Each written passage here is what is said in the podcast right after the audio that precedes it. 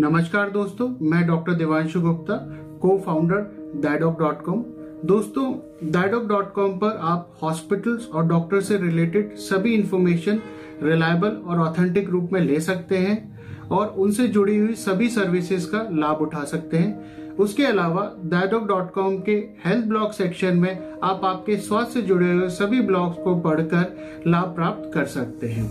दोस्तों, आज के वीडियो में हम बात करेंगे एक्ने के ट्रीटमेंट के बारे में जो दवाइयाँ डॉक्टर द्वारा दी जाती हैं, उन्हें कैसे लिया जाता है और उनके क्या साइड इफ़ेक्ट हैं। तो चलिए शुरू करते हैं आज का वीडियो। दोस्तों, सबसे पहली जो दवाई दी जाती है, वो है एंटीबायोटिक्स दोस्तों, जो एक्ने के ट्रीटमेंट में एंटीबायोटिक्स दी जाती है, वो या तो टॉपिकल होती है ओरल या सिस्टमिक होती है।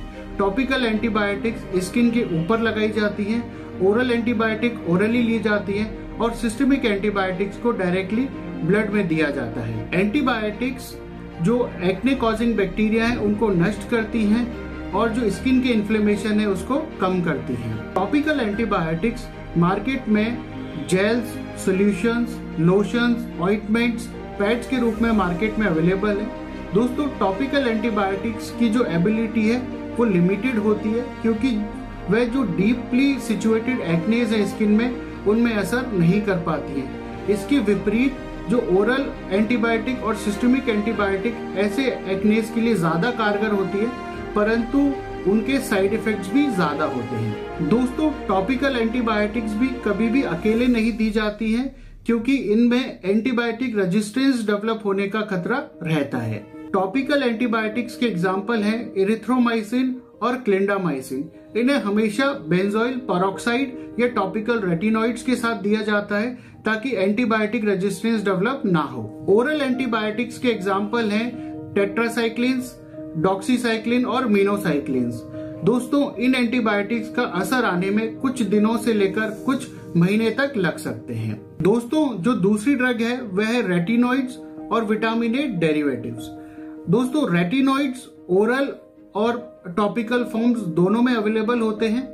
Topical retinoids moderate to severe acne के लिए इस्तेमाल होते हैं। टॉपिकल जो रेटिनोइड्स है, वो स्किन के क्रेटेनाइजेशन को कम करते हैं और स्किन में होने वाले कई सारे इन्फ्लेमेटरी पाथवेज को ब्लॉक कर देते हैं। टॉपिकल रेटिनोइड्स बेंजोइल परोक्साइड और ओरल एंटीबायोटिक्स के कॉम्बिनेशन में दिया जाता है। टॉपिकल रेटिनोइड्स कभी भी प्रेग्नेंट वुमेन और ब्रेस्ट फीडिंग वुमेन में नहीं दिया जाता है।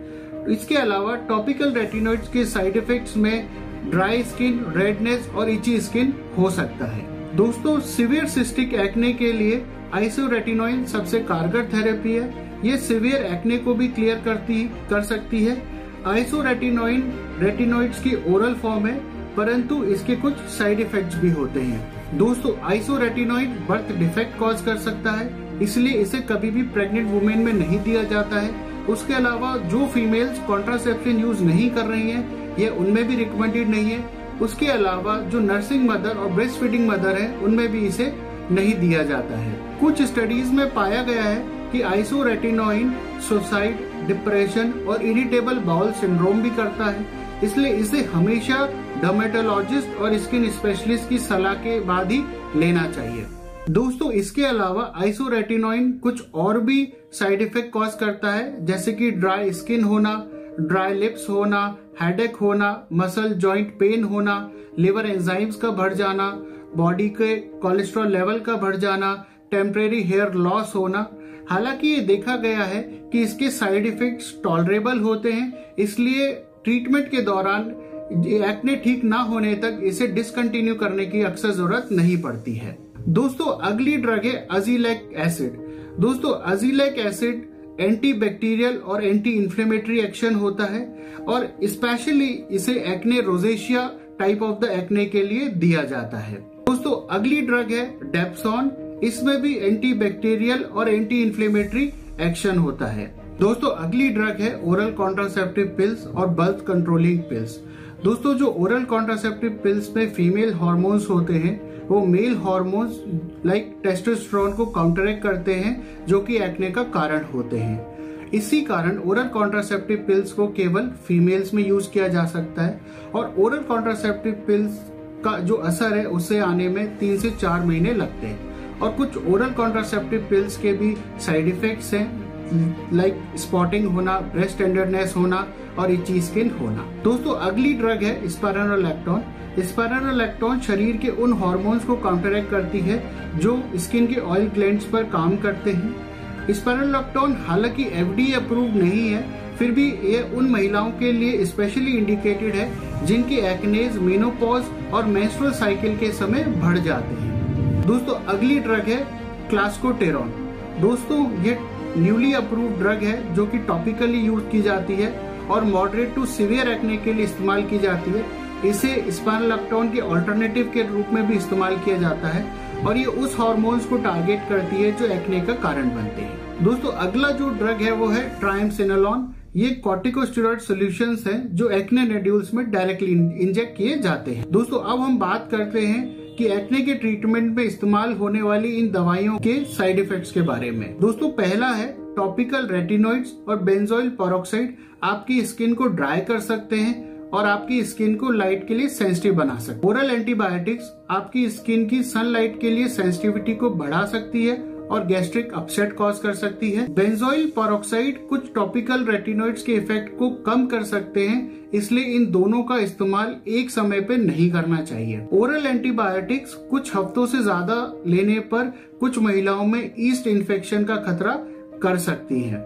और कुछ जो एंटीबायोटिक्स हैं एलर्जिक रिएक्शन भी कॉज कर सकती हैं। दोस्तों कभी कभी डॉक्टर्स द्वारा इस्तेमाल की गई इन सभी दवाइयों के बावजूद आपके एक्नेस ठीक नहीं होते हैं। इस केसेस में डॉक्टर्स फोटोथेरेपी का इस्तेमाल करते हैं। दोस्तों फोटोथेरेपी में डॉक्टर्स आपको 15 से 30 मिनट के लिए एक एलईडी पैनल के सामने बिठाते हैं। दोस्तों, इस फोटोथेरेपी में सर्टेन वेवलेंथ की ब्लू और रेड लाइट का इस्तेमाल किया जाता है। जब इन लाइट्स को स्किन पर डाला जाता है तो एक टॉक्सिक सब्सटेंस का प्रोडक्शन होता है। उस टॉक्सिक सब्सटेंस से जो बैक्टीरिया एक्ने करते हैं, वो नष्ट हो जाते हैं। उसके अलावा ये टॉक्सिक सब्सटेंस जो आपके ऑयल या सिबेशियस ग्लैंड्स हैं, उनके साइज़ को भी छोटा कर देता है। दोस्तों, इस थेरेपी के कुछ साइड इफेक्ट्स भी हैं। जैसे स्किन में पेन होना स्किन में रेडनेस आना स्किन में स्वेलिंग आना स्किन में डार्क पैचेस आना। दोस्तों फोटोथेरेपी को कुछ पर्टिकुलर लोगों में रिकमेंड नहीं किया जाता है, जैसे कि जो लोग लाइट सेंसिटिव हों, या जो लंबे समय से ओरल एंटीबायोटिक ले रहे हो, या जिन्हें मिर्गी के दौरे आते हो, या कैंसर हो, और प्रेग्नेंट वुमेन में, इनमें इन्हें रिकमेंड नहीं किया जाता है। दोस्तों, उम्मीद है कि ये जानकारी आपके लिए लाभप्रद होगी। आपके स्वास्थ्य से जुड़ी हुई ऐसी और वीडियो को देखने के लिए कृपया हमारे चैनल को सब्सक्राइब करें। धन्यवाद।